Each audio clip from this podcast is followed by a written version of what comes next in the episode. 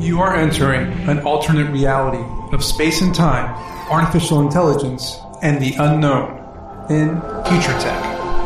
I'm your host, Jason Sherman. In today's episode of Future Tech, I'm going to talk about what the future of aging will look like. I wonder, have you ever thought what it would be like if you could live forever? What if you had immortality? What would you do with it? Well, I don't want to go too far into science fiction and I want to stay more with science. So I'm going to break down these like techniques people have had in the cell aging process that are potentially going to like ward off diseases as we age. And they've found techniques that can restore the function of older cells using these newer cells, which reduces our biological age. It might sound like sci-fi, but it's it's not. It's it's real.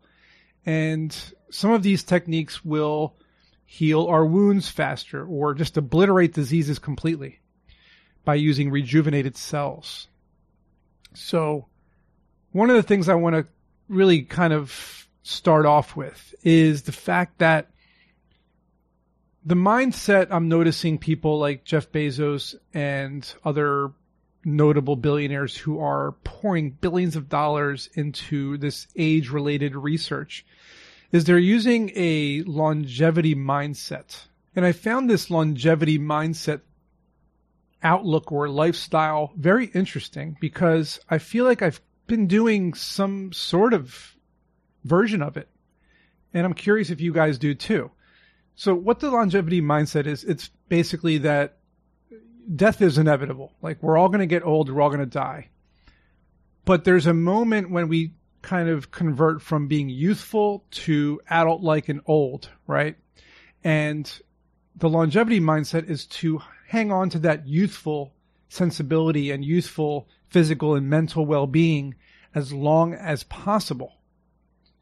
This isn't just your health, right? This is your mindset. So it's who do you connect with community wise?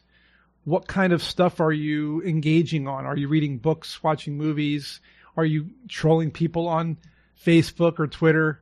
What are your sleep, diet, and exercise habits? Now, if you've listened to my podcast before, not Future Tech, but other episodes of my regular podcast, you've heard me talk about exercising regularly, doing yoga, meditation, sleeping well and of course dieting. And diet is a nasty word to me because I don't feel like I'm on a diet. I just feel like I eat really healthy. And there's a difference because diets are specific to whoever invented the diet or whoever came up with the diet. Whereas eating healthy is to me common sense. Just eating plant-based foods, you know, don't eat processed junk.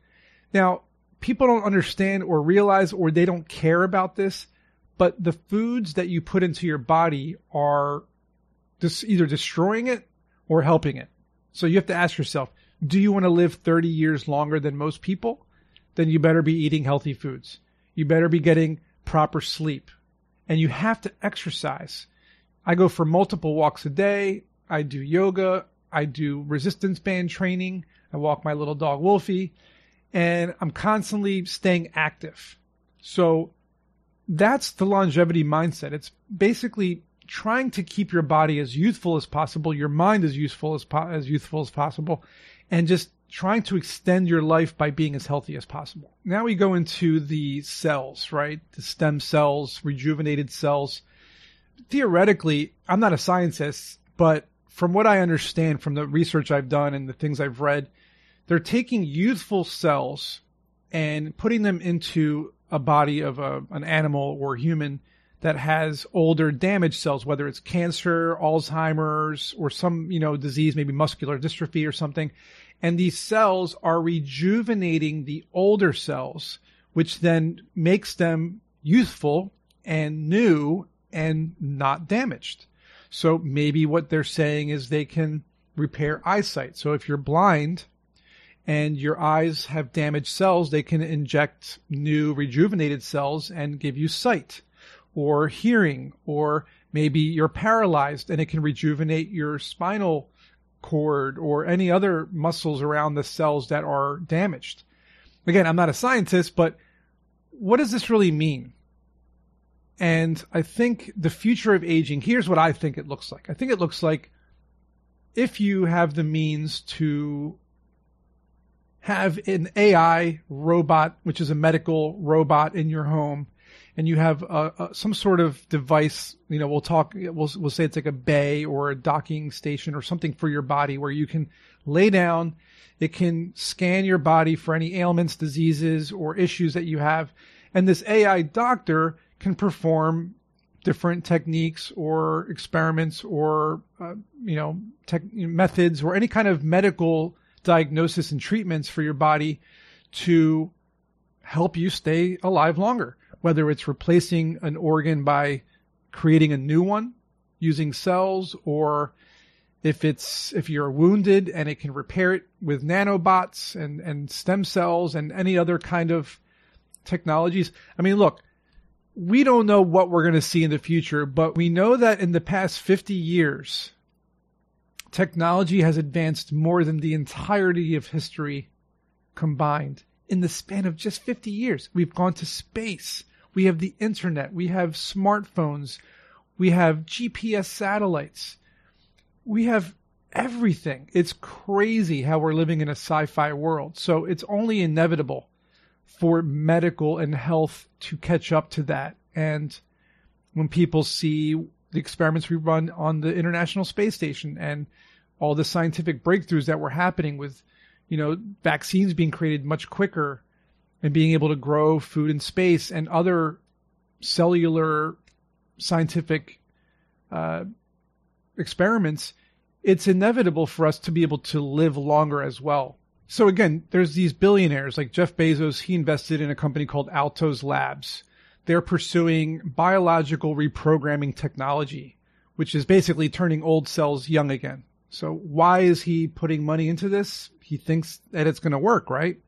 Uh, some scientists are calling it the elixir of life. Uh, the Nobel Prize agreed, you know, the medicine committee.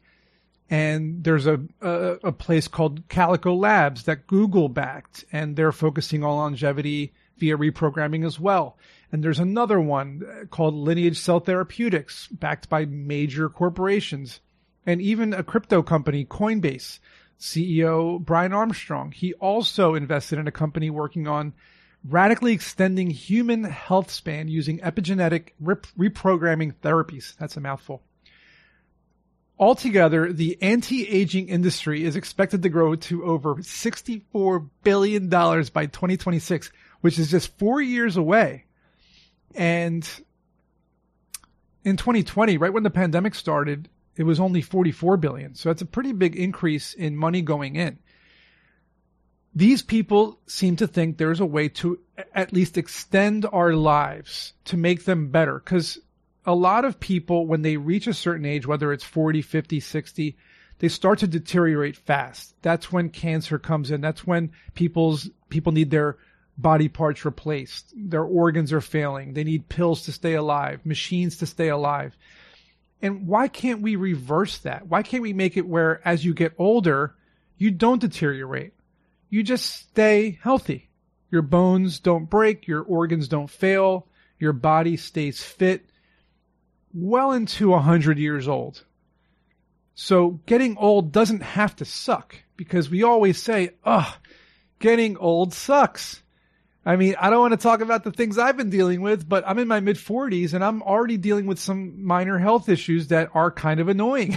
and I'm like, I want some of these rejuvenated cells. I want to reprogram my cells. If I could, I would. I'm not a billionaire, so I can't, but I'm sure these billionaires are out there trying these techniques and breakthrough methods to make their bodies healthier and live longer. So I think when people talk about immortality or living a long life or removing death from the equation. I think that they're looking at it from the wrong perspective. I like the longevity mindset. It's a good mindset. So think of it like this. Instead of eliminating death, which do we all really want to live forever? I mean, what are we going to do if we live forever? You're going to be bored eventually. I mean, look at all the movies we've seen where immortals roamed the earth for a thousand years and they were just miserable because they were just so bored. There was nothing, they, they couldn't die. There was nothing they could do that would, there was nothing new for them to learn. So let's look at it from the perspective of how can we live the last 30 years of our lives? And keep in mind, these last 30 years are added onto our regular lifespan. So if your regular lifespan is 70, 75, you live to 105. If it's 80, 110. Sounds crazy, but mark my words. When you future people are watching this video from decades ago, you'll say, man, he was right.